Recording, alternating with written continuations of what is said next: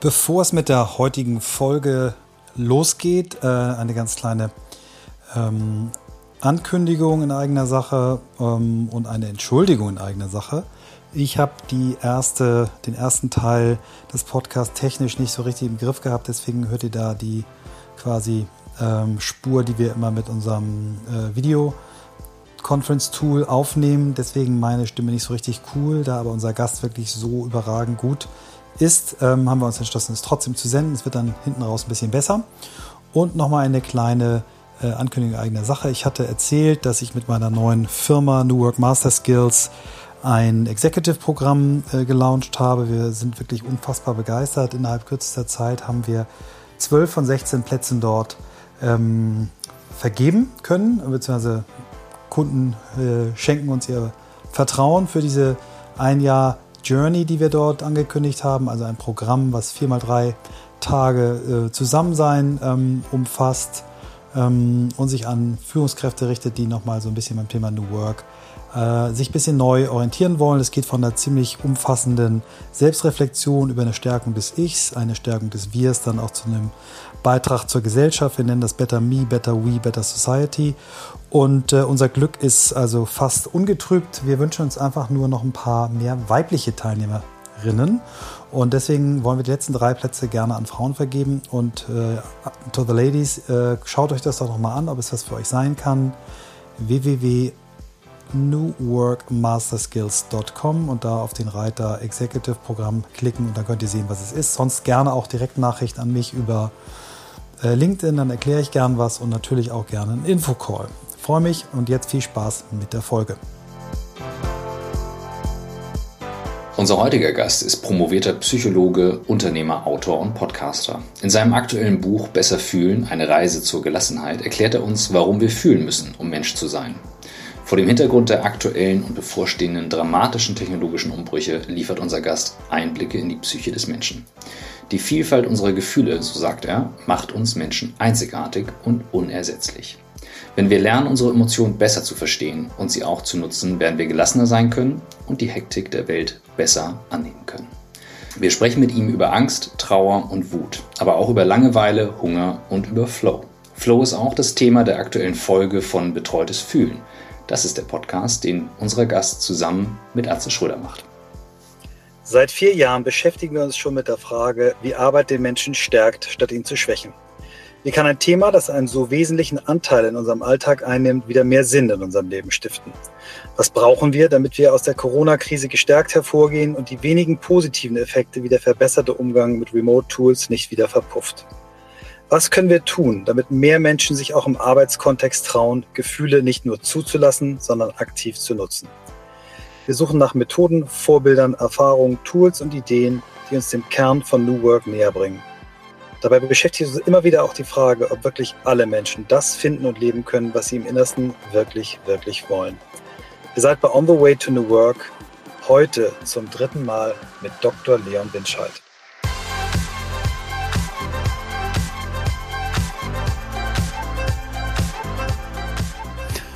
Hi, ihr beiden, zum dritten Mal. Wie die Zeit vergeht. Wahnsinn. Ich freue mich wieder hier zu sein. Schön, euch so zu sehen. Ja. Ja, Vielleicht ganz kurz einmal Setup, Michael, dass wir wissen, wie, wie wir hier sitzen, ist, äh, damit sich keiner irritiert fühlt. Du sitzt im, äh, im Auto, bist zugeschaltet. Leon und ich sitzen zwar im selben Studio bei uns hier, äh, aber in getrennten Räumen, Corona-konform. Und damit wir digitale Augenhöhe halten können, alle in getrennten Locations, aber im selben Call. So machen wir es, genau so. Und ähm, ja, und vieles passiert. Wir haben äh, eine Folge gehabt, die allererste, da war ich nicht dabei. Da war ich äh, so begeistert, als ich sie abhören durfte, dass ich gesagt habe, wir müssen diesen Mann wieder treffen. Dann hatten wir während der äh, Corona-Zeit, erster Lockdown, als wir diesen Corona Situation Room gemacht haben, also hier so ein mhm. Streaming-Format, dich drin, und haben gesagt, die Folge war auch so gut, dass es ein Podcast wird. Die Zuhörerzahlen gehen immer in die Höhe, wenn du bei uns bist und bei uns warst. Ähm, und jetzt hast du ein Buch geschrieben, das mich so umgehauen hat. Ähm, und äh, ja, wir sind dankbar und froh, dass du, obwohl du gerade richtig viel um die Ohren hast, dir nochmal Zeit für uns und vor allem für unsere Hörerinnen und Hörer nimmst. Also Sehr gerne, ich freue mich äh, total. Es, es, fühlt sich nicht an wie Zeit nehmen, sondern es fühlt sich an wie Zeit, die ich kriege, weil ich finde euer Format, darf ich direkt spiegeln, auch echt gut und diesen Ansatz zu sagen, ey, New Work, gerade letztens hatte ich noch mit einer Bank zu tun, da war das so ein Buzzword offenbar. Da steckt mehr dahinter und das braucht vor allem was Langfristiges, weil es das ja auch schon lange gibt, diese Idee. Ähm, ja, bin sehr gerne hier, freue mich und danke fürs, fürs äh, Feedback zum Buch. Da ist viel Blut, Schweiß und Tränen reingeflossen, deswegen äh, schön, dass das ankommt.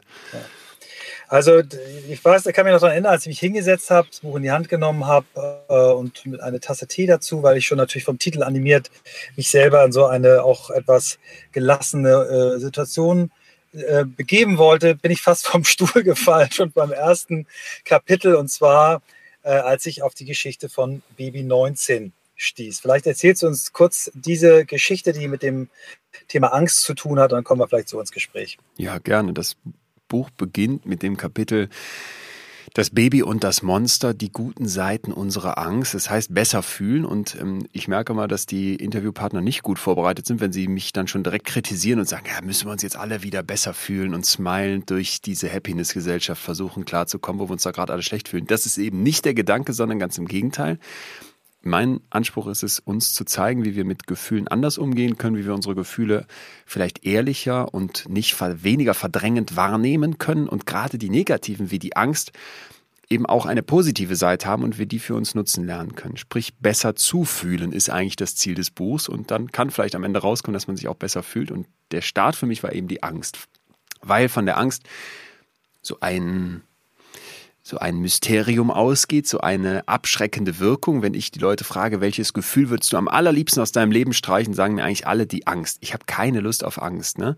Man möchte die Kids zur breiten Brust, zum Selbstbewusstsein erziehen. Wir als Erwachsene sagen, ja, ich muss mutig sein als Unternehmerin, ich muss mich was trauen als Investor und so weiter und haben das Gefühl, die Angst passt hier nicht rein.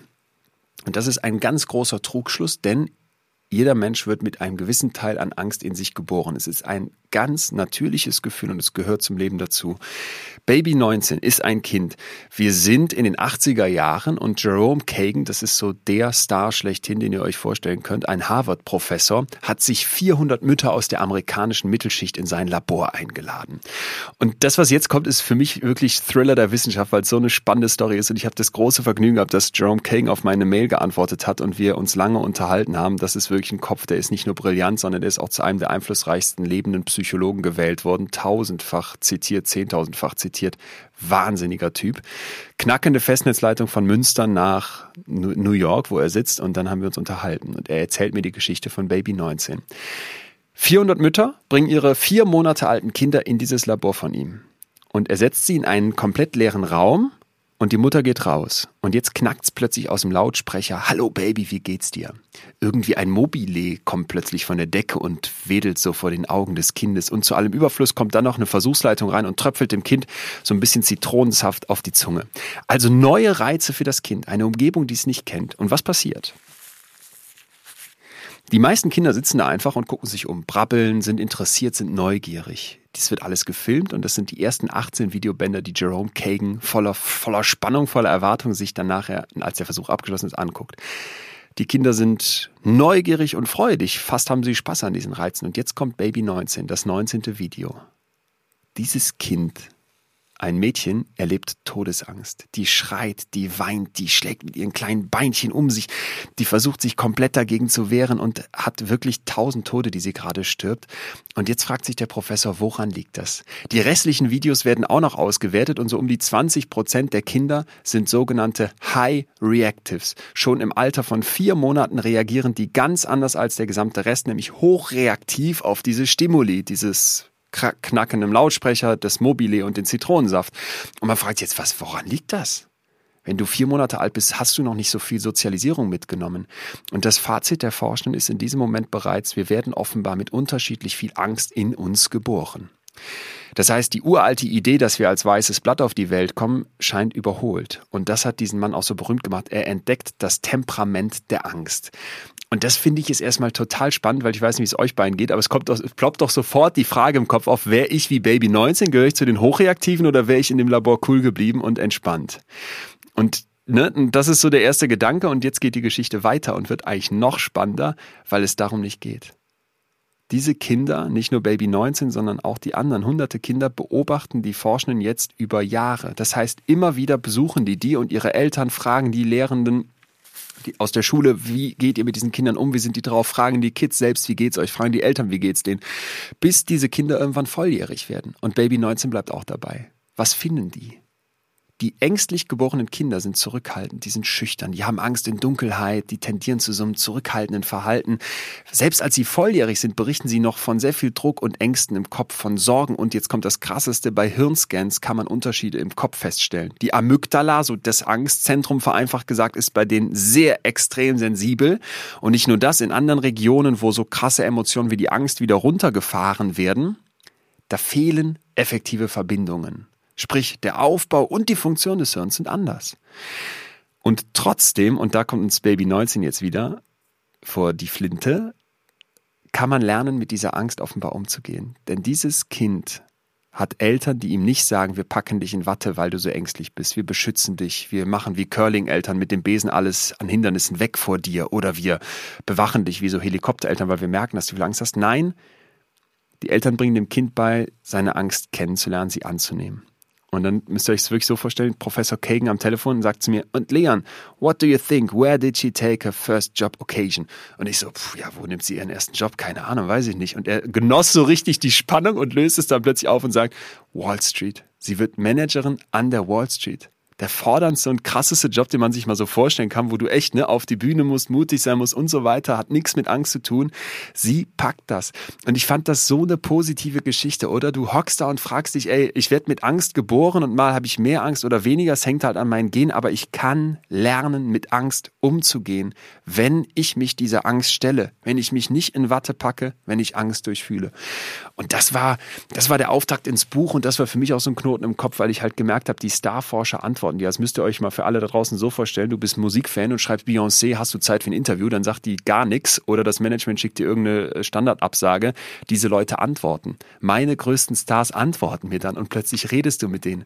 Boah, mein Das war so großartig, als ich das gelesen habe. Äh, ich ergänze das noch kurz. Die, die Untersuchung, die Studie ist 1989 gestartet. Das heißt, die junge Frau ist jetzt 32. Sie hat nicht nur an der Wall Street ihren ersten Job gehabt. Die hat vorher in Harvard studiert und ähm, du hast es in einem Satz so schön zusammengefasst. Es ist die Angst vor der Angst, die es zu besiegen gilt. Äh, und ja. äh, das ist so wunderschön, dieses Beispiel. Ja, wir haben etwas, äh, was wir mitbekommen, Genetik, aber wir können äh, als Menschen uns verändern. Wir dürfen uns verändern. Und Eltern, die ihren Kindern eben mitgeben, äh, du kannst alles, du hast alle Möglichkeiten, trau dich und, und ihnen das Gefühl von Sicherheit vermitteln äh, die können eben aus einem ängstlich geborenen Kind ein äh, mutiges, äh, lebensbejahendes ähm, äh, Menschlein und einen Menschen machen. Das fand ich so berührend und dann hast du mich auch gehabt. Dann war ich im Buch. Hm, schön. Ja, und vor allem ist Angst eben nichts, wenn man sich so umguckt. Die Ratgeber, die ich so gefunden habe, und um die habe ich sehr schnell einen ganz großen Bogen gemacht, weil oft so viel Bullshit drin steht. Es ist nichts, was es zu besiegen gilt. Es ist nicht ein tolles Leben, wenn es ein angstfreies Leben ist. Angst ist da. Und gerade die behaupten, besonders mutig zu sein, ich würde mich da sofort selber zu zählen, die sollten sich mal in Ruhe hinsetzen und ehrlich in sich reinhorchen. Welche Ängste bremsen mich? Welche Ängste treiben mich selbst vor mir her? Wo muss ich immer mehr schaffen, immer mehr leisten, die Latte immer höher legen, um zu beweisen, dass ich doch was wert bin, weil ich Angst habe, nicht zu genügen? Ja, das heißt, in allen Köpfen wirken Ängste. Und statt zu sagen, ich muss die loswerden, muss die so äh, erstechen wie den Stier in der Arena, sollte ich die, das ist immer mein Bild, eher wie so ein Wildpferd betrachten, dessen Vertrauen ich gewinnen muss und das ich reiten lernen kann das immer an meiner Seite sein wird, das immer da sein wird, aber das mir nicht Angst machen muss oder mich mit dem Fuß ins Gesicht tritt, sondern dass ich kennenlernen kann und das dann zu einer Kraft werden kann. So betrachte ich Angst mittlerweile. Das, ich fand das sehr schön, Entschuldigung, Christoph. Das wäre jetzt nämlich genau eine meiner Fragen gewesen. Ich weiß, wir haben beim letzten Mal auch über Konzepte gesprochen, die in die Richtung gehen. Aber was sind denn Momente, wo du selber für dich festgestellt hast, da komme ich an meine Angstgrenze, das treibt mich um. Und auch vielleicht heute noch. Also mich treibt gerade die Frage um, es kann ja verschiedene Lebensphasen geben, Abschnitte. Dinge, die passieren. Also dass Angst immer auch mal wiederkommt und das durchaus auch zu spüren und nachfühlen zu können. Wo, wo passiert das bei dir? Was sind Dinge, wo du sagst, da kommt es bei mir immer wieder hoch und das ist immer wieder ein ständiges Pferd, was ich da zu reiten lernen muss? Du dieses Pferd ist so gesehen nicht eins, sondern eine ganze Horde an Pferden, die eben auch sehr unterschiedlich sein können und sehr unterschiedliche Themen abdecken. Eine Angst, jetzt bin ich 32, ist so bei all dem Machen, Schaffen und Tun, wo ich mich gerne und mit großer Leidenschaft reinschmeiße, die Ausfahrt zu verpassen, eine Familie zu gründen. Ne? Das ist für mich immer so ein Horrorszenario, dass ich irgendwann aufwache und denke, ah, du hast all das so beruflich abgehakt, was du machen wolltest und gemacht, aber du hast daneben vergessen zu leben. Und das ist etwas, wo ich sage, diese Angst ist für mich total wertvoll, weil das ist de facto eine Gefahr. Und hier warnt mich meine Angst vor einer Gefahr. Deswegen nehme ich die ernst und achte damit drauf. Ein anderer Moment, äh, ich erinnere mich, ich komme bei Katrin Bauerfeind in die ARD-Sendung rein, Talkshow. Die Regieassistenz kommt zu mir und sagt, so, ich zeig dir jetzt mal, wo du gleich rauskommst für dein Stand-up. Ich, ich, ich, ich, wusste erst nichts mit diesem Begriff anzufangen. Dann meine ich, was für ein Stand-up. Ja, wir haben doch vorher besprochen, dass du was aus deinem Bühnenprogramm erzählst. Ich so, ja, aber ich dachte in, in der Diskussion sitzend mit den anderen Gästen hier am Tisch. Nee, du machst ein Stand-up. Du kommst alleine rein und musst das hier frei vortragen. Ich, was? Ich bin nicht nur nicht vorbereitet, ich bin kein Stand-upper, sowas kann ich nicht, sowas will ich nicht. Ja, das müssen wir jetzt so machen. Und da fing die Sendung auch quasi schon an. Ich hatte das Mikro in der Hand, Publikum, das ging da damals noch rauf auf die Bühne und du weißt, hier gucken jetzt Millionen zu. Du sollst was, fort, du sollst was vortragen, was du nicht nur nicht vorbereitet hast, sondern was du noch nie gemacht hast auf diese Art und Weise. Und das war aber ein Moment, wo ich wirklich gedacht habe, ey, du warst jetzt auf Tour schon öfter. Ich hatte mindestens 30 Tourtermine hinter mir. Und jedes Mal hinterm Vorhang hast du hast du nicht nur Muffensau, sondern du hast wirklich blanke Angst. Das ist, ist Lampenfieber und das ist heftig. Und das ist auch nicht, dass ich das kleinreden könnte und sagen könnte, das fühlt sich toll an. Katastrophe. Angst fühlt sich schlimm an.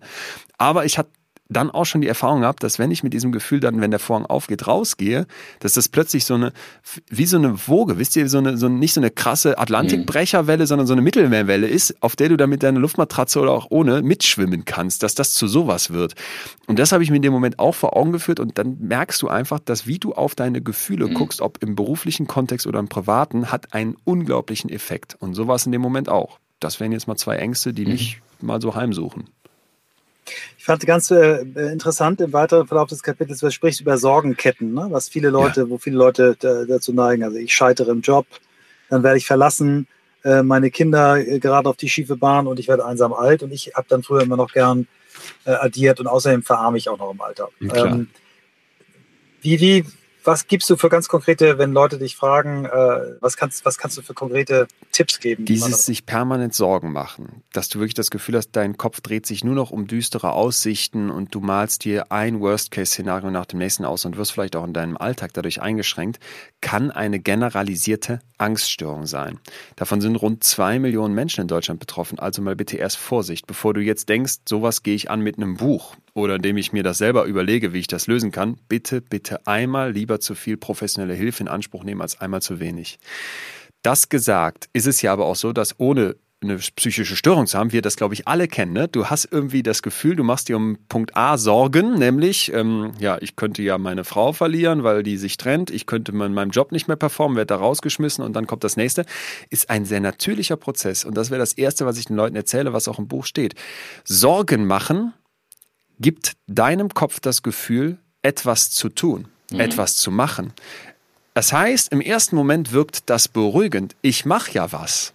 Ja? Mhm. Ich erinnere mich an eine so krasse Studie, wo mir der Forscher erzählt hat, was die gemacht haben. Die haben Leute genommen, die sich extrem viele Sorgen machen und haben die entspannt mit Entspannungstechniken. Was passiert? Man sollte meinen, die fahren runter. Deren Angst lässt nach. Was passiert wirklich? Die Angst kickt voll rein. Plötzlich wird's richtig unangenehm.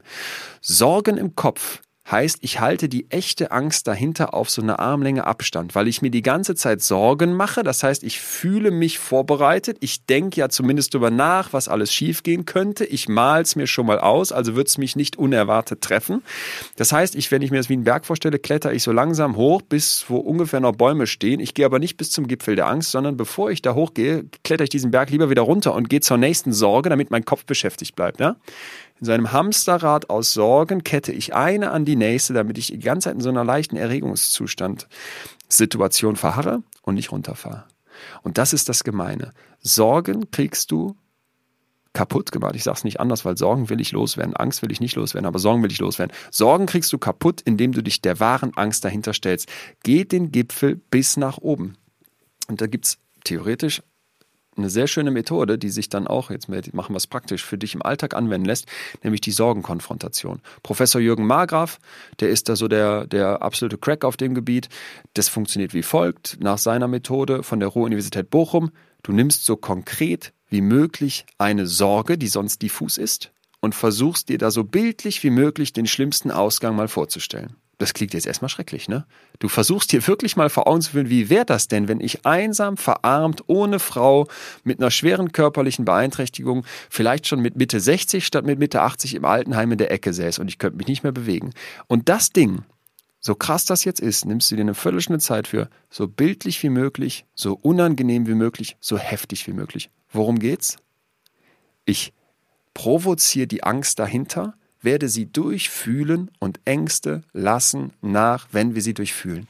Das heißt, ich nehme der Sorge plötzlich ihr, ihr nebliges, ihr diffuses, ihr wolkenhaftes, was mir die Sicht versperrt und kriege Klarheit. Das ist unschön, aber ich kann davon ausgehen, dass die Sorge dadurch nachlässt. Und das finde ich ist, ist, ist ein sehr schöner Angang. Also Sorgen sind was Toxisches und sich dem zu stellen und die Angst dahinter, die man oft vermeidet, aus Angst vor der Angst zu packen, das hilft und zieht das Problem an der Wurzel raus. Da haben wir gerade ja ein, echt, ein schönes Echtzeitexperiment, wenn wir uns mal versuchen, Stimmt. die Lage zu versetzen, wie wir vor 14 Monaten oder 13 Monaten, 12 Monaten zusammen waren zum Thema äh, Corona, was da für Ängste unterwegs waren, wie viele Firmen alle pleite gehen werden, wie schlimm das alles wird. Und es ist ja eigentlich viel schlimmer geworden, als wir es uns vorgestellt haben. Und trotzdem gehen wir heute damit völlig anders um. Es ist Teil des Alltages und wir ja. Wir gehen völlig anders damit um. Selbst wenn wir jetzt lesen, in, in Indien kommt die neue doppelköpfige Mutation, die, äh, die die Impfstoffe besiegt. Gehen wir damit anders um, weil wir einfach diese Angst äh, durchlebt, verarbeitet haben. Ein schönes Beispiel. Danke. Das, ähm, das ähm, ist denke ich jetzt gerade, wir hatten es neulich in dem Buch von Viktor Frankl auch wieder, der Spinoza, glaube ich, zitiert und sagte, eine Gemütsregung, die ein Leiden ist, hört auf, ein Leiden zu sein, sobald wir uns von ihr eine klare Vorstellung bilden. Es geht ja in dieselbe Richtung. Geht zu sagen, ich betrachte etwas, ich mache ein Bild raus, schaue es mir an und der, der Effekt ist spannend. Ab welchem Alter funktioniert das? Also wie jung können Menschen sein, gerade wenn du von Baby 19 sprichst ähm, und, und Eltern, die damit umgehen, ähm, vielleicht diesem vermeintlichen, uh, wir dürfen unseren Kindern nicht erzählen, was gerade passiert, jetzt in der Corona-Zeit ist alles total gefährlich. Das halte ich für ganz, ganz falsch. Der, ein Kind als ein anderes Wesen zu betrachten, ist ein Trugschluss. Natürlich mhm. sind Kinder nicht einfach kleine Erwachsene. Ne? Das ist aber so trivial, dass ich es kaum sagen muss. Und trotzdem sind Kinder ja Menschen, die natürlich Emotionen oft noch viel ehrlicher, viel feinfühliger mhm. wahrnehmen als wir Abgestumpfte. Natürlich sind das, sind das Menschen, die rationale Argumente verstehen, mit denen du reden kannst. Und dem Moment, wo du so Nummern bringst, wie ja, die Oma ist eingeschlafen oder äh, ja, da draußen ist, weiß ich nicht, da spuken Geister und deswegen müssen wir jetzt hier Masken zum Schutz anziehen. Verarschst du jemanden, der das nicht verdient hat, verarscht mhm. zu werden? Ehrlichkeit, Zeit und dann einen Raum schaffen, in dem offen über Gefühle gesprochen werden kann, wo das Kind auch eine Angst äußern kann, ohne dass es heißt, stell dich nicht so an. Indianer kennen keinen Schmerz, gibt kein blöderes Sprichwort. Mhm. Was oft auch unbewusster läuft, ne, von Eltern, die Leistung verlangen, die irritiert sind, wenn das Kind mit einer 2 Minus nach Hause kommt und nicht mit der 1 Minus. Ähm, das sind so Muster, die ich, die ich für, für ganz fies halte und wo ich oft, wenn ich mich so umgucke, dass den Eindruck bekomme, alle hacken auf den Helikoptereltern rum und keiner nennt sich selbst so und an ganz mhm. vielen Stellen sind wir es doch ein bisschen schon, ne? weil wir eben äh, jenes und solches von unseren Kindern erwarten, weil wir eben jene und solche Ansprüche stellen und denken, um das Kind vor Gefahren zu beschützen, müssen wir da wieder Helikopter drum kreisen das reduzieren und ehrlich sein und ich glaube auch zu zeigen, dass man selber vielleicht vor bestimmten Dingen Angst hat und nicht jetzt der starke Vater sein muss, der nie mal weint oder der immer eine Lösung parat hat. Das bereitet das Kind auch im Zweifel viel ehrlicher auf ein Leben vor, in dem es genauso sein wird, nämlich an vielen Stellen ungewiss, an manchen Stellen auch mal mit Angst konfrontiert und an manchen Stellen vielleicht auch mal ehrlich und einfach überfordert. Gibt es Studien dazu und, und Evidenzen, dass diese Momente, die emotional ja sehr viel auslösen von Angst und äh, vielleicht Ärger, Trauer und so weiter, sich bei uns besser abspeichern als die vielen positiven dazwischen. Also braucht es sehr viel mehr positive Momente, um die anderen zu überdecken. Gibt es dafür Evidenz? Das Gemeine ist, dass wir einen Negativitätsfehler im Hirn haben. Und da kann man nochmal schön das Beispiel Angst nehmen, wenn du dir unsere Vorfahren vorstellst. So, wir reisen jetzt mal, sagen wir, drei Millionen Jahre zurück in die afrikanische Steppe. Da zieht da so ein Vorfahr von uns, einer der ersten frühen Menschen, um es mal so zu nennen, durch die, durch die Wüste und muss irgendwie äh, klarkommen mit einem Rascheln im Gebüsch. Ne? Ist das mhm. jetzt ein Bär, der da rausspringt und mich auffressen möchte, oder war das nur der Wind? Da können wir uns alle vorstellen, dass das sehr schön wäre zu sagen, das war nur der Wind. Ich gehe hier relaxed weiter, ich kriege keine Angst. Wir können uns aber vorstellen, dass wenn ich das einmal falsch mache und doch der Bär im Gebüsch saß, dann werde ich gefressen und gebe keine Gene weiter. Sprich, die Tendenz dazu, bei einem Rascheln, bei irgendwas, was theoretisch positiv oder negativ sein könnte, Wind oder Bär, mit Angst zu reagieren, ist erstmal eine natürliche Schieflage in unserem Kopf. Mhm. Ne? Denn wenn ich das nicht getan habe einmal, wäre ich halt gefressen worden. Und so gehen wir auch heute noch durchs Leben. Das heißt, das ist das Gemeine, dass wir auf die negativen Emotionen oft viel mehr springen. Ich weiß noch, mal, ähm, da war ich genau 30 geworden. Das war mein Geburtstagswochenende. Und ich war zum Arzt gegangen, um mal so einen ersten Rundumcheck zu machen. Blutbild, ähm, alles mal testen lassen, abtasten, weiß nicht, ich hab's schon wieder vergessen. Und dann hat er mir gesagt, pass mal auf, Leon, wenn was ist, rufen wir dich an. Ansonsten alles gut. Dann, das war irgendwie Donnerstag und das sollte mhm. bis zur nächsten Woche dauern. Wir sitzen am Freitagabend zum, zu einer, zum kleinen Umtrunk bei einer Freundin und plötzlich so um 9 Uhr oder sowas, weil ja Wochenende war, sagt mein Bruder, ähm, er lernt übrigens die Arztpraxis hat angerufen. Und ich so, äh, und was wollten die? Weiß ich nicht. Habe ich gar nicht gefragt. Und ich denke, oh mein Gott, wie viele tödliche Krankheiten haben die jetzt in deinem Blutbild gefunden? Am Montag rufe ich die Arztpraxis an, voller Panik und sage, was ist los? Ihr habt angerufen. Nee, alles gut. Blutbild wie ein Bilderbuch. Und jetzt kommt's. Denkt ihr, es ging mir in dem Moment irgendwie gleich gut, wie es mir vorher am Wochenende schlecht ging? Denkt ihr, ich habe mal irgendwie mich hingesetzt und gesagt, was darf ich mich eigentlich freuen, jetzt gesund mhm. zu sein? Mhm. Nein, ich hatte ein Wochenende im Vollabfuck, weil ich gedacht habe, ey, du wirst sterben oder bist todkrank oder ist das alles schlimm und was wäre das alles schlimm? Und am Montag kommt die tolle Botschaft, du bist erlöst und genießt du das genauso? Gleich geht's weiter mit On the Way to New Work. Hier kommt unser Werbepartner für diese Woche und ihr könnt euch freuen über einen Gutscheincode. Ihr kriegt 10% Rabatt mit dem Gutschein New Work 10. Das Ganze im Acer Online Shop. Den findet ihr auf store.de acer.com slash de-de und könnt den bis zum 31.07. einlösen. Ganz konkret geht es hier um das ultraschlanke, leichte und elegante Swift 3 mit Windows 10 Home. Das ist ein Notebook, das perfekt für unterwegs ist. Es ist nämlich sehr, sehr leicht, wiegt nur etwas über ein Kilo, sieht schick aus mit dem Aluminiumgehäuse, ganz individueller Charakter, so wie ihr das wahrscheinlich mögt, schön leicht und nicht ganz unwichtig wäre, wenn ihr viel mit Bild und Audio macht gestochen scharf, intensiv leuchtende Farben, lebensecht in Full HD mit viel Speicherplatz, um das Ganze auch effizient wiederzugeben. 16 GB RAM und 1 TB SSD helfen dabei. Das Betriebssystem ist Windows 10 Home. Ihr habt also alles auf einen Blick und ich würde vorschlagen, einfach mal in den Store reinschauen auf store.acer.com/de-de Guckt euch das mal an, ob das was für euch ist. Ihr habt auch noch 16 Stunden Akkulaufzeit drauf. Fingerprint Reader und Acer kennt ihr wahrscheinlich eh als eines der führenden Computerunternehmen der Welt. Mein erster Rechner war ein Acer und insofern freue ich mich über diesen großartigen Werbepartner. Und jetzt viel Spaß mit dem Rest der Folge. Du hast das in einem anderen Kapitel, und das äh, ist, greife ich jetzt mal auf, weil es auch auf Christophs Frage passt. Du hast das in dem Kapitel, wo du über Liebe sprichst, die 5 zu 1 Regel genannt, ja, dass du im das Prinzip fünf positive Emotionen, Eindrücke brauchst, um eine negative zu kompensieren. Das fand ich super spannend im, im Kontext mit einer Liebesbeziehung. Und da, vielleicht kannst du das kurz auch noch mal ein bisschen erläutern, die mhm. Regel, wo die herkommt.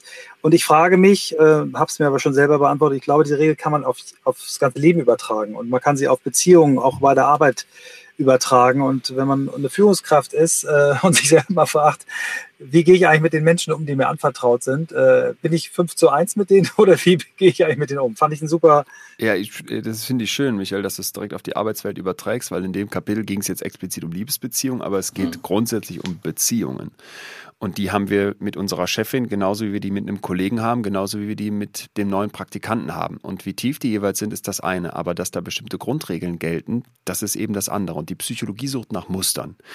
Und das ist eben auch diese 5 zu 1 Regel. Gottman ist der Forscher dahinter, wer mal nachgucken möchte. Der hat Leute, ja, ich sag mal, eingesperrt, ein Wochenende, wenn auch freiwillig, in seinem Love Lab. Also der hat auf dem Unicampus ein Hotel aufgebaut, in dem diese Räume so ein bisschen umdekoriert haben und hat gesagt, liebe Pärchen, ihr verbringt jetzt hier ein Wochenende.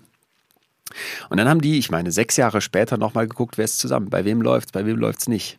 Und konnten zeigen, dass die mit einer extrem hohen Wahrscheinlichkeit vorhersagen konnten, wer zusammengeblieben ist, anhand von wenigen kleinen Parametern. Und einer davon war eben diese 5 zu 1 Regel.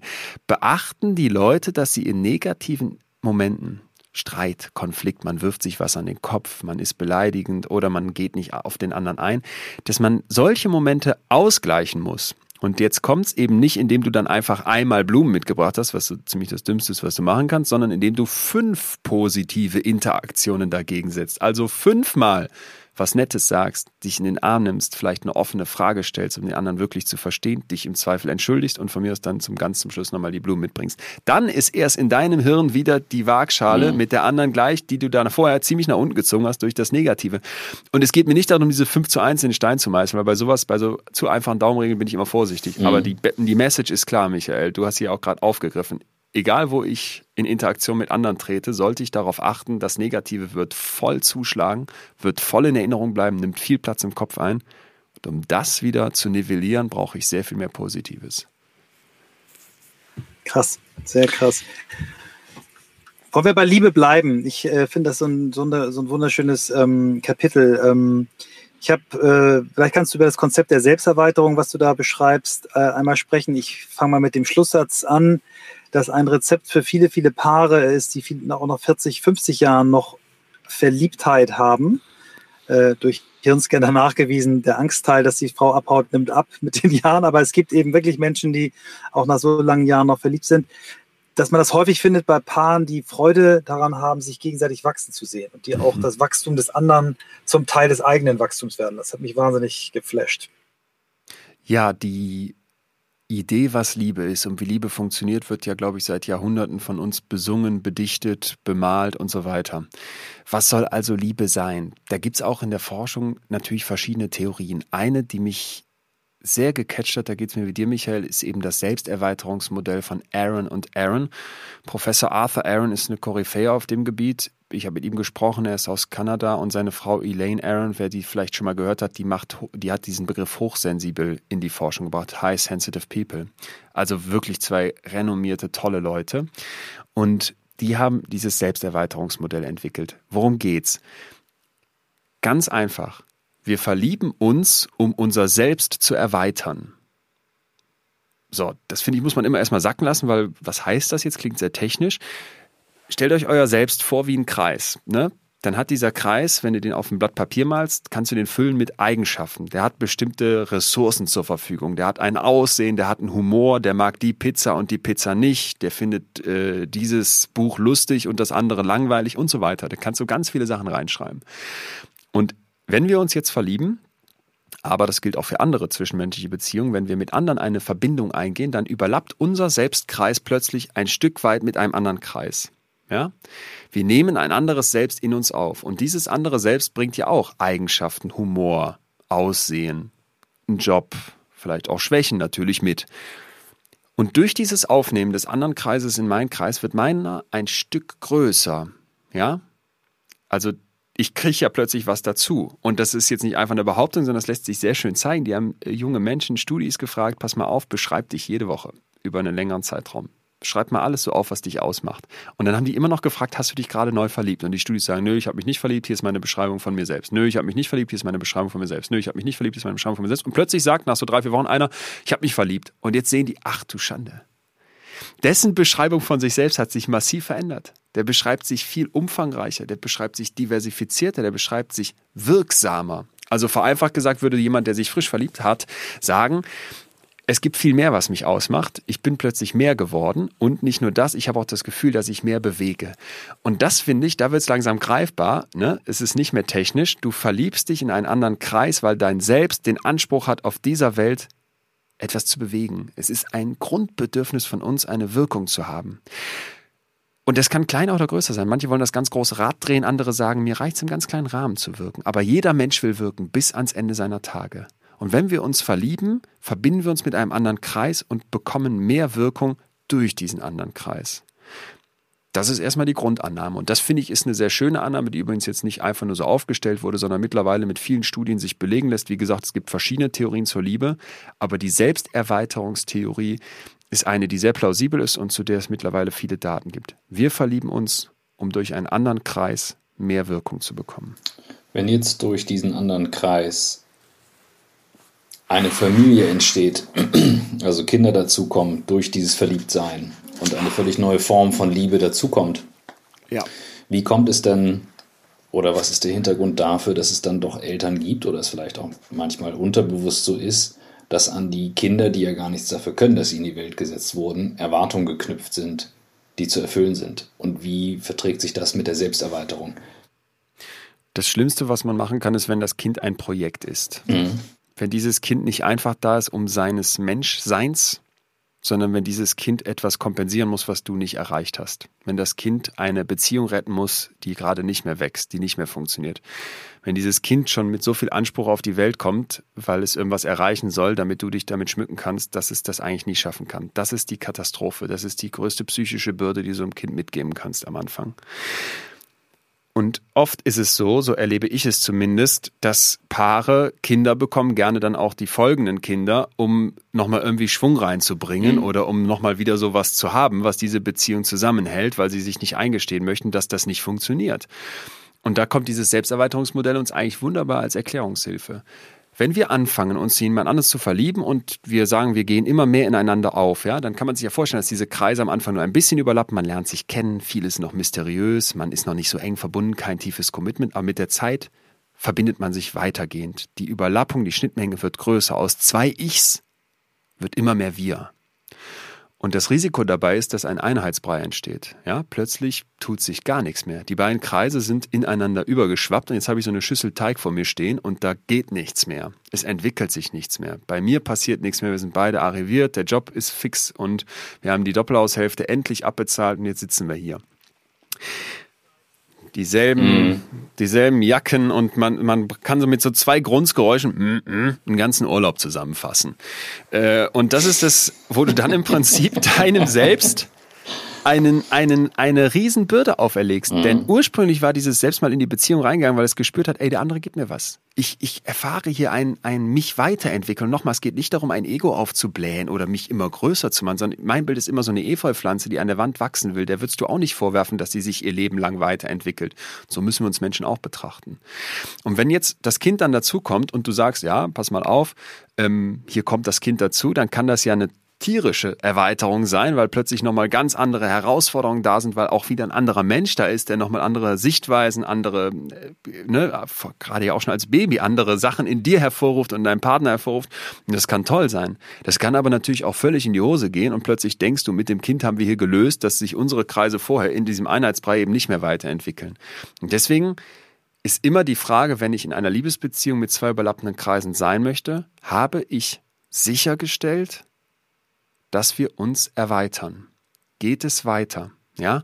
Und nochmal, das heißt nicht, dass ich dieses Liebesbeziehungsding optimieren muss. Das heißt nicht, dass ich jede Woche aus dem, aus dem Flugzeug springen muss oder auf den Mount Everest klettern muss, sondern es können absolute Kleinigkeiten sein.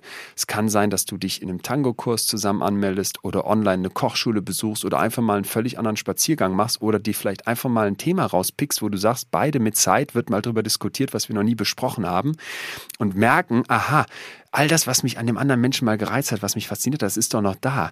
Und dass diese Person auch neue Sachen hat und ich vielleicht noch nicht alle Seiten kenne, das werde ich nur merken, wenn ich mal aus der Komfortzone rausgehe. Und plötzlich ist da wieder dieses Knistern und plötzlich merken wir wieder, dass wir zusammen uns weiterentwickeln können und wachsen.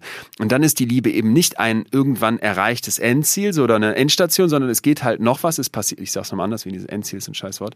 Und dann ist die Liebe eben nicht irgendwie eine Endstation, die irgendwann erreicht ist, die du wie eine Trophäe in die Wand stellst, sondern es ist eine immer weiterentwickelnde Beziehung. Beziehung. Und beide selbst haben das Gefühl, hier geht noch was. Und daran muss man arbeiten.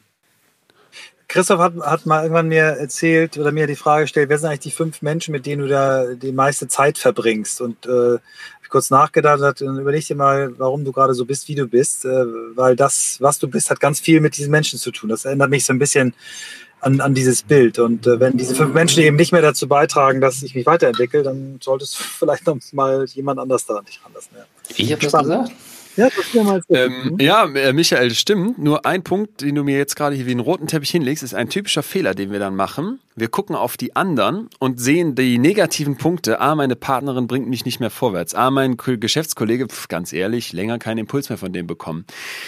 Wir haben ja eben von zwei überlappenden Kreisen gesprochen und du hast jetzt einen Teil angerissen, aber es gibt erstens noch eine Schnittmenge, ein Wir. Darauf sollten wir auch gucken, darauf, da, darauf kommen die meisten auch noch. Aber, und das mag ich fast am liebsten, als Psychologe packen wir uns immer auch an die eigene Nase. Es gibt ja auch noch ein Ich in dieser Dreierkonstellation.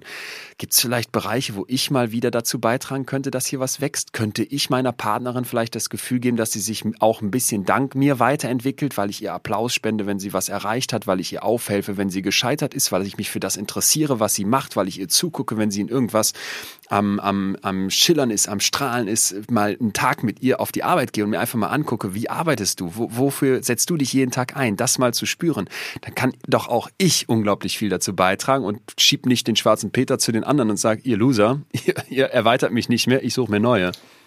An welcher Stelle, also an welcher Stelle Haken dran, verstanden, ist, glaube ich, die größte Challenge für viele Menschen. Ich frage mich nur dennoch, es gibt ja auch manchmal die Unfähigkeit, eine Grenze zu ziehen zu sagen, ich habe mich jetzt irgendwie gut genug ausgedrückt, so gut wie ich konnte oder mehr geht nicht. Ähm, was ist, wenn wir dieser, wir hatten neulich das Thema Harmonie macht blöd. Ähm, was ist, wenn wir dieses Thema Harmonie an die Spitze treiben und sagen, es muss ja jetzt gar nicht mal wegen Angst vermeiden, sondern es muss ein harmonisches Umfeld sein und Konflikte sind schlecht und wir laufen da raus. Was ist, wenn uns das blockiert oder woher kommt das? Also dieses Harmoniebedürfnis, was uns eigentlich einen Stein in den Weg schmeißt, ohne uns da weiterzuentwickeln. Woher kommt das, kann ganz unterschiedlich sein. Ich bin mittlerweile großer Freund davon, mal in der eigenen Vergangenheit schrittchenweise zurückzugehen, vom Heute aus rückwärts, ne? dass du vielleicht mal fragst in der Pubertät, wer hat da so mitgeprägt, was war da maßgeblich, gab es da vielleicht Momente, wo es besonders gezählt hat, in deiner Clique nur dazu zu gehören, ne? mit zu funktionieren oder war es da okay, dass auch andere Meinungen da sind, war man vielleicht divers, war das eine unterschiedliche Truppe, war das okay zu streiten? Noch einen Schritt weiter nach hinten, wie war es eigentlich in deiner Kindheit, was haben deine Eltern dir mitgegeben, war eher so der Anspruch, dass da da alles ruhig am Tisch ist und man gehorcht und ähm, Harmonie auch ein hohes Gut war und vielleicht auch das höchste und da bloß nicht gegen rebelliert werden konnte, dann stößt man, so meine Erfahrung, sehr schnell auf Momente, wo du merkst, aha, da wurde mir vielleicht ein Muster mitgegeben, das für mich jetzt erstmal sehr plausibel macht und erklärt, warum ich vielleicht besonders harmoniebedürftig bin und es deswegen nicht schaffe, in der Beziehung Schluss zu machen. Oder auch bei meiner Chefin mal mit der Faust auf den Tisch zu hauen und zu sagen, ey, das sind rote Linien, die sie überschreiten, so geht's nicht weiter. Oder im Arbeitskontext mal aufreiße, ey Leute, so wie hier die Atmosphäre ist, können wir nicht zusammenarbeiten. Bei aller Harmonie muss ich jetzt mal hier äh, Mängel aufzeigen. Ne? So, das ist für mich der erste Punkt, mal für sich selbst zu fragen, wo kommt das her, weil es einem oft hilft, auch zu erkennen, warum drücke ich es weg, warum will ich es nicht haben. Und trotzdem, so sehr dieser Blick in die Vergangenheit hilfreich ist, musst du ja in der Gegenwart damit klarkommen. Und da ist für mich eigentlich ja fast das Wutkapitel im Buch jetzt das, was uns am besten helfen ja, könnte, oder? Da wollte ich hin, da ja, wollte ich hin, ja. super. Okay, perfekt. Dann sind wir uns einig, weil ähm, es gibt so dieses negative Gefühle wegdrücken. Negative Gefühle gehören sich nicht. Wir haben es bei der Angst schon kennengelernt. Bei der Wut ist es noch mal krasser, weil die Wut anders als die Angst etwas ist, was man natürlich in sehr sozialen Momenten hat. Also wenn andere dabei sind, raste ich aus. Sitze ja selten zu Hause und schlag die Wand alleine ein, sondern ich möchte äh, durchdrehen, ich möchte hupen, wenn mir jemand im Stau vor mir zu langsam ist. Ich möchte ausrasten, wenn die Supermarktkasse äh, nicht so schnell kassiert, wie ich das dachte und es an der anderen Schlange schneller geht und so weiter. Das heißt, bei der sozialen Emotion Wut können wir eigentlich sehr schön sehen, was du gerade fragst. Und was wird falsch gemacht? Es wird in solchen Momenten, wo wir merken, hier stimmt was nicht, hier müsste ich eigentlich was verändern, ich würde doch jetzt gern mal da raus oder ausbrechen, es wird runtergedrückt. Es wird weggedrückt, weil wir glauben, das darf man nicht zeigen. Und das ist gesellschaftlich an ganz vielen Stellen. So bis in die 70er Jahre, korrigiert mich, 70er, 80er Jahre, gab es eine psychische Störung exklusiv für Frauen. Die Hysterie. Hysterie, ja. Ja, das, das mal ganz kurz. Mhm. Da kommen wir her. Das ist nicht lange her. Das ist, mhm. das, dass es hieß, wenn eine Frau ausrastet, wenn die wütend wird, wenn die hysterisch ist, ist das psychisch krank. Zeigt ein Mann genau dasselbe Verhalten. War es laut offizieller Definition normal? Okay. Ist cholerisch also, eins, das männlich mal definiert war? Oder ist nicht, dass ich wüsste. Äh, ich weiß auch nicht genau, ob es eine cholerische Störung mal gab. Ich meine schon, aber mhm. äh, mhm. das ist mhm. ja oft so, dass unsere patriarchale Kultur dann sagt, bei der Frau ist es falsch und der Mann ähm, ist damit sogar eher positiv. Äh, mhm. mit, ne? So eine Ausrastermentalität. So. Und daran merkt man schön, dass diese Gefühle eben immer auch eine kulturelle Komponente haben und bei den negativen gilt ganz oft, drück sie weg, zeig sie nicht, sie sind unerhört, wenn du sie nicht im Griff hast, bist du ein Gefühlsdusel, wenn du deine Wut nicht im Griff hast, wenn du hier wütend wirst und vielleicht mal mit der Faust auf den Tisch haust, hast du die Kontenance verloren und das ist undenkbar im Business-Kontext. Und das ist falsch. Ich möchte, ich kann es nicht lauter rufen, als ich, oh, damit hier keinem die Kopfhörer wegfallen, aber ich würde es gern. Das ist falsch. Wut ist zum Beispiel viel Information in kurzer Zeit. Ja, wir sind Weltmeister daran, immer alles so lange in, in diese, ähm, wie heißt dieses Packpapier, dieses mit den Bläschen, in diese Luftpolsterfolie mhm, Luftpolster. zu wickeln, bis man nichts mehr erkennt, weil wir denken, ah, es gehört sich nicht und nicht, dass hier gleich was zerbricht. Das ist Bullshit. Trau dich Wut zu zeigen. Und das heißt ja nicht, dass du jetzt da deine Chefin beschimpfst oder dem Azubi eine reinhaust. Das heißt aber im Zweifel, dass du mal ganz klar auch mit einer klaren Sprache sagst, hier wurden rote Linien überschritten. So kann es nicht weitergehen. Es provoziert Wut in mir. Wut weist mich auf Ungerechtigkeit hin. Und dieses Gefühl zuzulassen, dieses Gefühl nicht in mich reinzufressen, sondern nach außen zu zeigen mit den gerade genannten Einschränkungen, das ist essentiell. Und das würde ich mir so oft wünschen. Du bist in einer toxischen Beziehung merkst, ich muss hier raus. Ja, ich drücke die negativen Gefühle weg. Ich trinke vielleicht Alkohol oder arbeite mehr, um mich abzulenken. Du bist in, einem, in einer Konstellation in deiner Firma, wo du sagst, das tut mir hier nicht gut. Das Arbeitsklima ist schlecht. Ich komme mit dem Team nicht klar. Ja, gut, aber ich bin jetzt hier und ich warte doch noch auf die nächste Beförderungsstufe. Also arrangiere ich mich irgendwie und habe dann vielleicht weniger Lust an meiner Arbeit das ist immer wieder was passiert. Und da würde ich mir wünschen zu sagen, negative Gefühle wollen dir etwas mitteilen. Die kommen nicht, um dich zu stören, die hat die Natur nicht erfunden, um uns zu ärgern. Das ist ein Warnschild in deinem Kopf. Mach was anders. Und wenn du das nicht zulässt, nicht ernst nimmst, dann nimmst du dir einen Kompass. Unser Werbepartner diese Woche sollte euch schon aus den vorangegangenen Folgen bekannt sein. Es ist das Unternehmen Dell Technologies. Die Dell Technologies Experten bieten Unternehmen Technologielösungen an, die auf eure Anforderungen und Budgets zugeschnitten sind, damit ihr als Unternehmen auf alles vorbereitet seid. Was ist das zum Beispiel? Kunden von Dell Technologies erhalten alles, was sie brauchen fürs Unternehmen an einem Ort. Das heißt, zusammengefasst als Dell Technologies End-to-End IT-Lösungen können darüber zum Beispiel jetzt IT-Lösungen implementiert werden. Ihr zahlt das Ganze später und Dell Technologies bietet euch 180 Tage Zahlungsaufschub auf alle Server, Storage und Netzwerklösungen und bis zu 90 Tage Zahlungsaufschub auf Desktops, Notebooks und Workstations. Außerdem, das wisst ihr vielleicht noch vom letzten Mal, gibt es den Pro Support Plus. Das ist der direkte Zugang zu den Experten und den Technikern rund um die Uhr. Umfassender Support für die Hardware, Vor-Ort-Service, am nächsten Arbeitstag und Reparatur von Unfallschäden. Nicht ganz unwichtig in der heutigen Zeit, gerade wenn mal was ausfallen sollte. Das ist Dell Technologies und die Dell Technologies Experten sind die dedizierten Ansprechpartner für Unternehmen jeder Größe, immer mit der richtigen IT-Lösung für euch im Unternehmen. End-to-End -End IT. Definitiv eine Sache für New Work. Auf der Seite dell.de slash kmu-beratung findet ihr alle Informationen. Und jetzt viel Spaß mit dem Rest der Folge.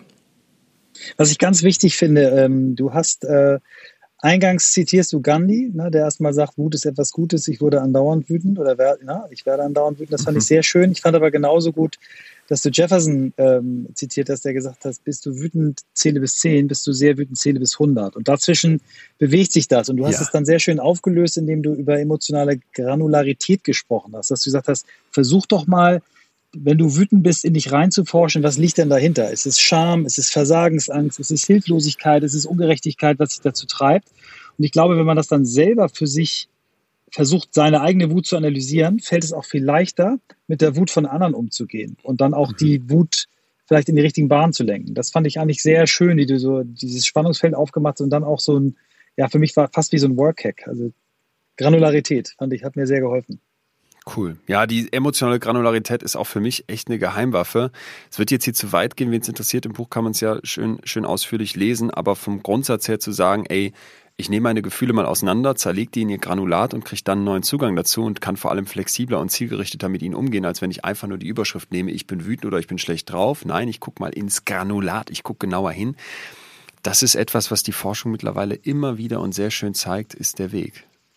Ja, wir wollen ja auch nicht das ganze Buch erzählen, denn wir wollen ja, dass möglichst viele äh, Leserinnen und Leser genauso begeistert das in die Hand nehmen, wie ich das gemacht habe. Ich würde gerne noch on mal, the way to new work. Sieben Stunden. würde, Besser fühlen. Würde gerne, Fünf Stunden. Ich würde gerne noch mal, würde gerne noch mal ähm, den, den, Kontext. Ich habe die letzte äh, Folge mit Atze wirklich mit Begeisterung gehört zum Thema Flow und ich würde ganz gerne dieses Flow-Thema mit dem Leidenschaftsthema nochmal verheiraten. Mhm. Also du sprichst von einer guten Leidenschaft und von einer obsessiven vergleichst sehr schön äh, Steve Jobs und Horowitz am Ende. Vielleicht können wir in das Thema Leidenschaft einsteigen und das mit Flow kombinieren. Dann haben wir leider noch Zeit, über dein, dein neues Angebot danach zu sprechen, was du ja auch gerade machst, indem du Leuten wirklich ganz konkret über so eine Masterclass hilfst. Ähm, dann können wir dann die beiden Themen noch machen, bevor wir dann auf die Zielgerade kommen.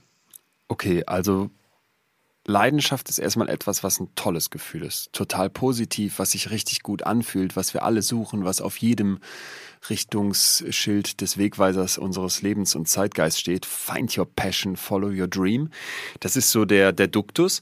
Und ich versuche ja in dem Buch immer noch mal eine andere Seite zu zeigen, also eine positive Seite von der Angst, die als negativ gilt und jetzt bei der Leidenschaft dann auch mal zu zeigen, Vorsicht, dieses Gefühl, was so hoch gehalten wird, was so toll sein soll, wo jetzt jeder Parkhauswächter mit schreiender Leidenschaft morgens die Schranke hochmachen muss, ähm, das hat auch eine negative Seite. Und das ist deswegen auch schön, dass du es mit dem Flow verbindest aus der neuen Folge von Betreutes Fühlen, weil das tatsächlich gut zusammenpasst. Fangen wir mit der Leidenschaft an. Leidenschaft wird in der Forschung in zwei unterteilt, zwei Formen. Harmonische Leidenschaft ist, was wir uns alle wünschen. Harmonisch mit dir selbst tust du etwas, was aus dir rauskommt, was dich erfüllt, was du gerne machst, wo du merkst, dass du in so einem Flow, dem Sog aus Energie, wird das übersetzt bedeuten, Dinge schaffst, vorwärts kommst und es sich einfach erfüllt. Toll.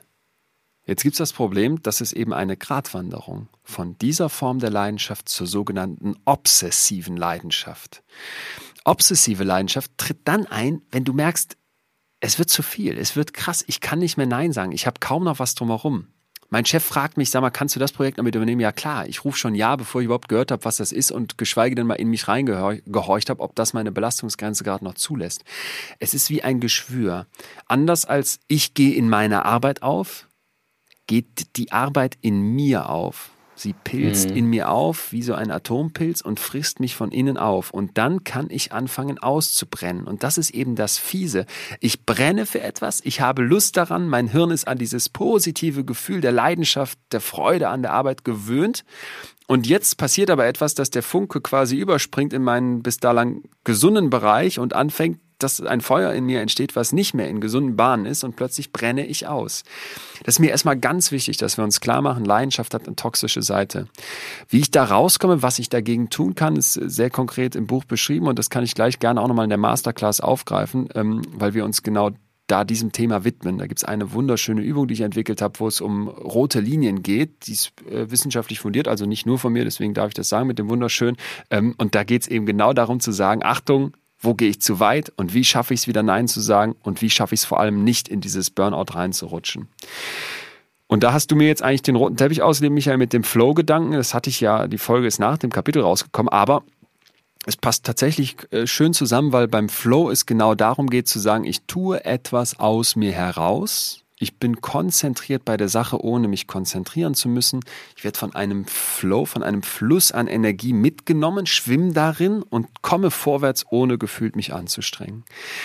Und das ist total gut, weil dieses Flow-Gefühl eben davon abhängt, dass du externe Distraktoren, so das Fachwort, abschaffst. Ne? Externer Ablenker, wie ein Handy, wie eine Türklingel, wie ein Kollege, der neben dir laut telefoniert, das weg. Sonst wird es sehr schwierig, da den Fokus zu finden. Das ist aber, finde ich, billig, weil das liegt auf der Hand. Wenn du dein Handy neben dir liegen hast, hängst du bei Instagram, Twitter oder checkst nochmal die Mails und bist sofort wieder raus aus deinem Text oder deinem Projekt oder deiner Arbeit, an der du gerade sitzt. Viel schöner sind die internen Distraktoren.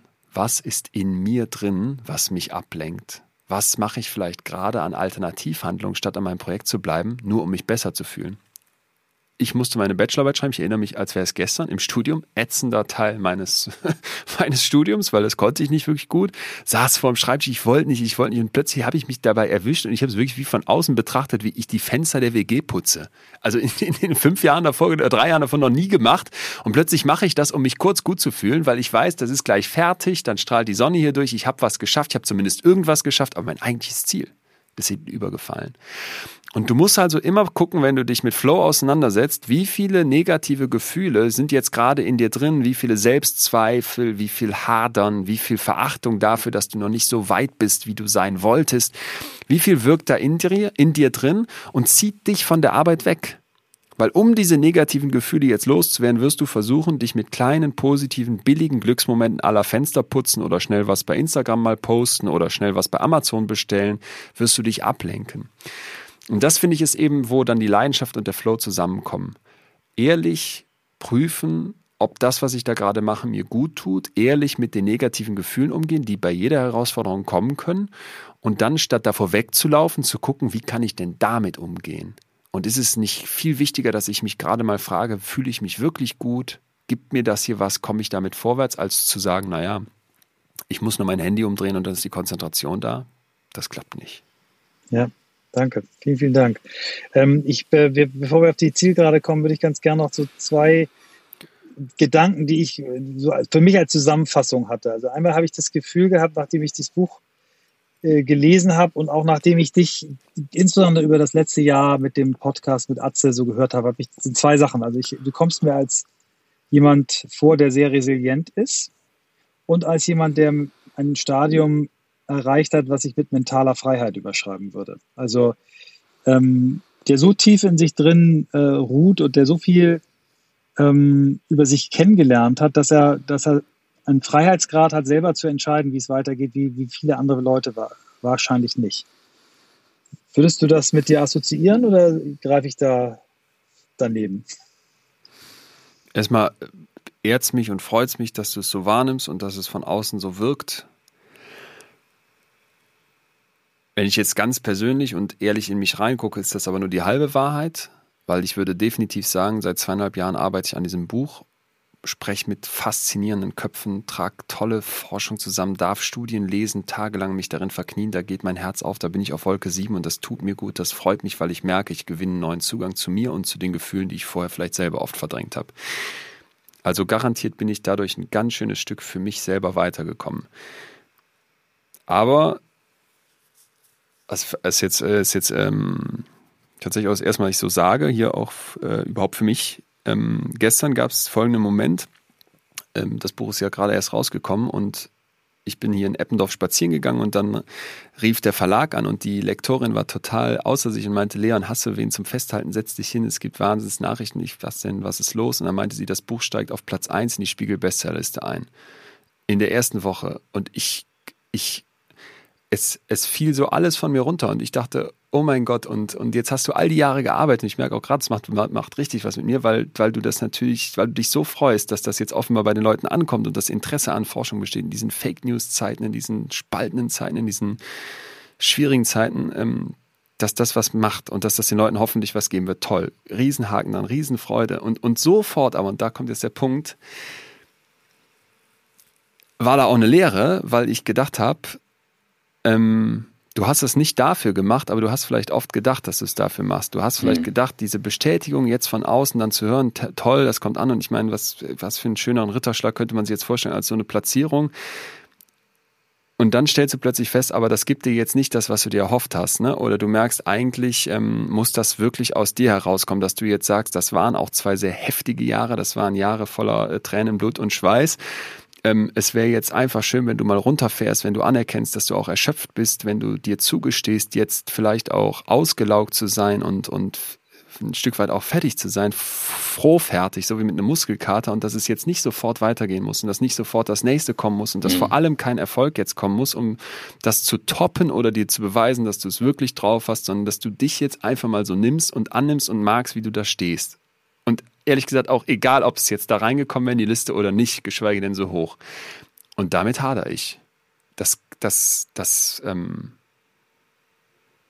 das ist etwas, was mich immer wieder beschäftigt, umtreibt und wo ich dir auch ganz ehrlich sagen muss, ähm, da bin ich noch nicht, nicht angekommen. Ne? Und äh, wie gesagt, es ist ehrlich und es ist intim, aber ich, ich finde es ehrlich, finde es dann auch wichtig, solche Sachen auch zu teilen, weil genau der Eindruck von außen vielleicht manchmal ist, Mensch, da klappt alles und da läuft alles so toll und super und klasse und dann hadert man mit sich selbst und ich kann einfach nur sagen, nee, mir geht es an ganz vielen Stellen wahrscheinlich wie den allermeisten. Du hast irgendwie was geschafft und merkst, das war jetzt dann doch nicht der, der, große, der große Erlösungsschlag oder da sind schon wieder Selbstzweifel da oder es ist irgendwie schon wieder, dass du mit dir nicht im Reinen bist und das ist dann vielleicht auch menschlich. Und das so annehmen zu können oder da zu wissen, dass ich da was dran machen muss, das habe ich vielleicht dann auch wieder dem Buch zu verdanken. Aber dass die Reise da vorbei wäre, ähm, wäre vermessen. Vielen Dank fürs Teilen. Das, Dank. Danke, dass du das so mit uns teilst. Das ist ähm, mehr als intim und es kommt auch an, auch hier über die, über die Distanz. Und ähm, ich denke gerade, ich fände es schade, wenn wir es nicht so stehen lassen würden. Ähm, würde dir aber gerne einen ein Commitment abverlangen oder ein, eine Sache, die, du, die wir ausverhandeln können. Es ist der 27. April 2021. Kommst du am 27. April 2031 zu uns in zehn Jahren, um vielleicht mit uns zu teilen, was eine Familiengründung auf dieser Reise mit dir getan hat, wie sich das, was du gerade beschrieben hast, verändert hat? Ähm, wir sind gewillt, äh, wenn wir da noch gesund und munter sind, das hier weiterzumachen. Äh, dich wird es auch noch geben, äh, mit Sicherheit. 520 neue Folgen. Juhu. Mindestens. Ähm, um dann nochmal mit uns zu teilen, als der Einzige, der dann zum vierten Mal wahrscheinlich dann äh, da ist oder vielleicht dann fünften Mal, ähm, wie die Reise dazwischen war. Weil was du gerade beschrieben hast, ähm, ist ein sehr reflektierter, sehr intimer Zugang. Aber wie würde das Thema vielleicht Familie dann Dr. Leon Winscheid verändern? So. Ähm, erstmal sehr, sehr gerne. Ich freue mich total. Mir hat es hier wieder unglaublich gut bei euch gefallen und äh, so eine zeitliche Aussicht, äh, finde ich, hat immer was. Ich müsste gestehen, dass ich über so Sachen wie Familie, Beziehung etc. öffentlich eigentlich gar nicht rede. Ich glaube, so grob umreißen nach dem Motto, ob ich dann Kinder hätte, wird vielleicht noch klar gehen. Aber mein großartiger Mentor an der Stelle war von Tag 1 an Günther Jauch. So bin ich überhaupt in diese Medienwelt reingekommen. Und der hat gesagt, man erzählt gar nichts. Und deswegen könnten, wir dann sehr gerne über mich reden und was es mit mir gemacht genau. hat und Co. Es geht um äh, dich den und was es mit dir gemacht hat. Ich halte das ganz äh, genauso. Mich ja. interessiert, was, was trotzdem die Zeit dazwischen mit und dir gemacht das hat. Das total gerne. Genau. Würde ich mich drauf freuen. Leute, 2031, ich, ich mache mir jetzt eine, eine Kalendernotiz. Ich habe schon eingetragen. Äh, okay. Super. Schick mir den Invite. Sehr schön. Ja, dann lass uns ruhig noch mal ein bisschen ähm, äh, auf deinen äh, darauf bin ich nämlich auch gestoßen, bei einer Masterclass kommen. Hm, ja. äh, für wen konkret? Ich, ich habe schon gehört, die erste ist schon aus, ausgebucht, aber du wirst es ja wahrscheinlich weitermachen. Für wen ist das was? Was, was wer ist deine Zielgruppe? Ich habe ich hab gemerkt, dass in dem Buch so viel äh, angelaufen ist, so viel Praktisches sich ähm, zusammengetragen hatte, dass ich dachte, das wäre schade, wenn wir das jetzt nicht in die Praxis übersetzen. Also habe ich WeMind gegründet, WeMind mit Y. Ähm, das ist ein, eine Seite, wo ich, wo ich all das, was ich jede Woche für die Podcasts, aber vor allem auch fürs Buch mit den Starforscherinnen und Starforschern so zusammenstelle und in drei verschiedenen Masterclasses versuche, den Leuten mitzugeben. Man kann sich dafür bewerben. Wir haben es tatsächlich als Bewerbungsprozess gemacht, weil es so unfassbar viel mehr Nachfrage als Plätze gab. Also als die ersten 50 Plätze online gingen, gab es innerhalb von, ich glaube, 24 Stunden über 500 Bewerbungen. Ähm, und das lief so gut. Und wenn man einmal davon Teil ist, kann man auch sich für die anderen Masterclasses direkt wieder anmelden, äh, dass jetzt die nächsten Termine auch schon fast alle ausgebucht sind. Und ich das auch bewusst nicht so viel mache, sondern in sehr kleinen Gruppen versuche, mit den Leuten über acht Wochen zu jeweils drei großen Gefühlen einen neuen Zugang zu finden. Und da geht es jetzt nicht nur um dann Liebe oder Privatleben, sondern das kann man, glaube ich, auch sehr gut beruflich für sich nutzen, auch in Teams nutzen. Ich habe sehr, sehr viele Managerinnen und Manager, die da mitmachen. Ähm, man kriegt ein, so ein hundertseitiges Workbook. Das ist aber ein Angebot voller Übungen und Impulse, die man in der Zwischenzeit macht. Man macht drei Live-Sessions mit mir und in der Gruppe. Dann gibt es Tandem-Calls mit mal unbekannten Leuten, die da ja ein Teil der Peer Group sind. Und das ist übrigens ganz witzig, weil die Leute mir immer nachher sagen, ey, ich habe erst mich gescheut, jetzt mit einer fremden Person über eine Angst zu reden. Und nachher sagen sie mir, es war das, war das Größte, weil ne, du gehst mal aus der Bubble raus und hast mal so einen objektiven Blick von draußen. Und dann gibt es noch so Deep Dives in Gruppensessions und online extrem viele Videos und exklusive Podcasts. Also wir haben wirklich, ich und ein fünfköpfiges Redaktionsteam aus Psychologinnen zusammengetragen, was bei mir in den letzten Jahren aus, der, aus diesen tollen Forscherinnen und Forscherhirnen ankam. Und ähm, das richtet sich im Grunde, jetzt hört sich das blöd an, aber es richtet sich an alle. Also ich, ich habe mir die Mailadressen angeguckt der Leute, die kamen aus sehr namhaften Firmen zum Teil, sie kamen aber auch aus ganz anderen Bereichen als der Businesswelt. Es ging von, ich glaube, 18 bis äh, weit jenseits der 60. Es ging von Österreich, Deutschland, Schweiz jetzt auch nach Texas in die USA ähm, oder nach Holland. Also ähm, es ist ein, eine unglaublich bunte Community geworden schon und sie ist nach wie vor sehr klein und tatsächlich leider auch insofern beschränkt, als dass wir so viel mehr haben, die es wollen, als dass wir anbieten können. Aber wer Lust hat, also auf remind.de steht da alles weitere zu und es ist im Endeffekt ein Übertrag der Einsichten aus dem Buch, der Einsichten aus der Forschungsarbeit in deinen Alltag. So. Klasse. Ja. Sehr, sehr das. schön. Da wir dich ja schon mal nach Lesetipps gefragt haben in der ersten Folge, lassen wir das mal aus. Ich würde gern noch, äh, weil ich das in deinem Buch nicht so viel darüber gelesen habe, ähm, Verhaltensänderung gelingt ja häufig, wenn wir, wenn wir unsere Gewohnheiten überprüfen, die guten beibehalten, ausbauen, neue dazunehmen, schlechte ablegen. Was hast du für, für Angewohnheiten? Wie kriegst du dieses, dieses, äh, diesen Mix von, von Themen, drei Podcasts, äh, Live-Programm, jetzt diese Schulung, das Buchschreiben, all das, was du machst? Du bist noch Unternehmer. Wie, was für Gewohnheiten hast du dir so äh, über die Jahre ähm, zu, zu, zur Angewohnheit gemacht, die dir ermöglichen, so, so ein Pensum zu leisten? Es sind verschiedene. Ein ganz zentraler Punkt, letztens noch mit Atze darüber gesprochen, weil ich glaube, er mir da auch unglaublich viel mitgegeben hat mit seinen äh, rund 30 Jahren Lebensweisheitsvorsprung. Ich sortiere Arschlöcher rigoros aus aus meinem Umfeld. Ja, ich, äh, also ich weiß nicht, wie es euch geht, aber ich hatte das früher wirklich oft, dass ich mit Leuten zu tun habe, wo ich schon wusste, wenn ich den Raum betrete, da ist, da stimmt was nicht. Ne? Es ist gar nicht, dass die andere Person zwingend das Arschloch aber so in meiner Welt ist sie es eben und da stimmt die Chemie nicht. Und jetzt bin ich in der unglaublich luxuriösen Position, dass das eben zunehmend möglich ist, dass ich dann einfach sage, äh, mit der Person kann ich nicht zusammenarbeiten und dann breche ich das Projekt mit der ab, auch wenn es vielleicht vielversprechend gewesen wäre oder viel Geld gebracht hätte. Das, das, das raubt mir so viel Kraft und das tut so, so einem so gut, wenn du mit netten Menschen umgeben bist, dass das für mich ein ganz zentraler Punkt ist. Rigoros äh, Beziehungen auch beenden, Freundschaftsbeziehungen, berufliche Beziehungen, einfach ähm, sagen, pass auf, das passt nicht, auch ehrlich sein, Schluss machen. Man kann ja auch mit Freunden und Bekannten Schluss machen. Ähm, ciao. Das ist eins. Dann das andere, das finde ich ist ein sehr, sehr schöner Gedanke. Wir haben ja eben über Leidenschaft gesprochen und über rote Linien. Ich hadere damit oder tendiere dazu, dass es auch zu viel wird. Das ist auch ein Punkt, an dem ich arbeite. Es gibt dazu diesen schönen, diesen schönen Gedanken von Self-Awareness. auf Deutsch übersetzt ist es ein bisschen schwierig. Selbstbewusstsein, aber mhm. nicht im Sinne von ne, mutig auf die Bühne, sondern hast mhm. du ein Bewusstsein für dich? Spürst du dich?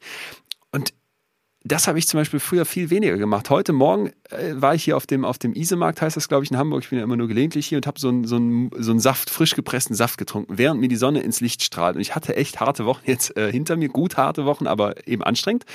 Und habe das so mal bewusst wahrgenommen und habe mal gehört und versucht zu fühlen, ey Leon, stehst du jetzt hier gerade da? Was macht das in deinem Magen, wenn du da jetzt diesen Saft reinschüttest? Wie fühlen sich eigentlich deine Füße an in deinen mit 48,5 mal wieder zu eng gekauften Sneakern?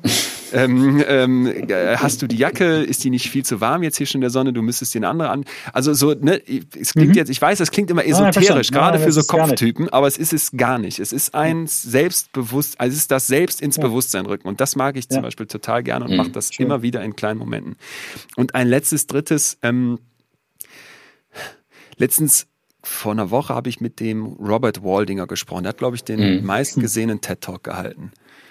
Und der macht eine Langzeitstudie, wo der prüft, was macht zufrieden. Seit 1938 läuft, jetzt muss man sich mal reinziehen. Und die haben eine Key-Zutat. Gute Beziehungen, zwischenmenschliche gute Beziehungen, eine tiefe Beziehung. Und ich würde sagen, dass ich da äh, einen Menschen habe, wo die Tiefe und wo der Austausch und wo das Vertrauen und, und ähm, auch das Kritisieren und das wieder auf den Boden holen und das Hinterfragen in einer, in einer dermaßen ähm, gesunden Situation ist und, und ähm, mir was gibt, dass ich äh, sehr gut nachvollziehen kann, was sie in der Studie gefunden haben. Also auf so etwas achten ja. und auch da für mich immer das Credo, lieber eine Beziehung, äh, ob es freundschaftlich oder Liebesbeziehung ist, früher beenden und nach einer neuen suchen, weil so viele Leute arrangieren sich mit schlechten zwischenmenschlichen Beziehungen oder Halbgaren man untergräbt die Zufriedenheit und andersrum macht man sie groß, wenn man sie findet. Ja. Und deswegen, ja, das wäre dann vielleicht der dritte Punkt. Wenn du, wenn du Lust hast, noch, noch, mal irgendwann eine Folge bei uns zu hören, hör dir die Folge mit Robert Waldinger an. Die ist vor ein paar Wochen rausgekommen. Ah. Wir sind ähnlich, ähnlich große Fans wie du. Und als ja. du vorhin gesagt hast, deine Superstars melden sich, äh, ja, das haben wir auch Ihr gelernt. Unsere Superstars ja. melden sich. Wir haben diese Woche noch eine ganz tolle Organisationspsychologin aus, aus Harvard, äh, Amy Edmondson, die über äh, psychologische Sicherheit in Teams forscht und zu den weltweit führenden Frauen da gehört. Ähm, also ja, die Stars, die sich äh, um Menschen Gedanken machen, die sind zugänglich. Und äh, so einer bist du auch. Und deswegen danken wir noch mal ganz, ganz, ganz herzlich äh, für die Stunde wieder mit dir und ähm, freuen uns äh, auf die Folge in zehn Jahren. Ich bin mir sicher, wir haben noch ein paar dazwischen. Danke. Ihr beiden, vielen Dank. Weiter Danke alles dir. Gute. Macht's gut. Ich habe mir hier zwei Sachen aufgeschrieben. Also ich habe hier, also ehrlich gesagt hier, ne, Zettel, Zettel, Zettel. Also wer es jetzt hört, äh, nicht sehen kann, ähm, wieder einmal. Äh, ich wusste das heute Morgen schon, äh, als ich Leon mit Tessa auf dem Weg gesehen habe. Das wird ein großes Geschenk. Und als ich dann eben von ihm hören durfte, ich sortiere Arschlöcher rigoros aus, das, ist, das entspricht meiner norddeutschen Seele, das muss ich mal so deutlich hören. Und Wut ist viel Information in kurzer Zeit ähm, das Ganze eingeordnet äh, und dankbar, Michael, von dir inhaltlich da durchgeführt durch das Buch. Ähm, ohne jetzt zu viel dazu verraten, war das eine Folge, die in die Zeit passt und ähm, sehr kurzweilig äh, in der Stunde. Ja. Ich äh, bin unfassbar glücklich und dankbar ähm, äh, und möchte gerne mit einem Zitat, was Leon in seinem Buch äh, hat, ähm, abschließen, weil es für mich äh, auf Leon zutrifft. Er hat Aristoteles zitiert mit dem Satz, wo sich die Bedürfnisse der Welt und deine Talente kreuzen, da hast du deine Berufung. Und ich finde, Leon hat seine Berufung gefunden und ähm, ich bin froh, dass wir solche Menschen in unserem Land haben und in unserem Podcast.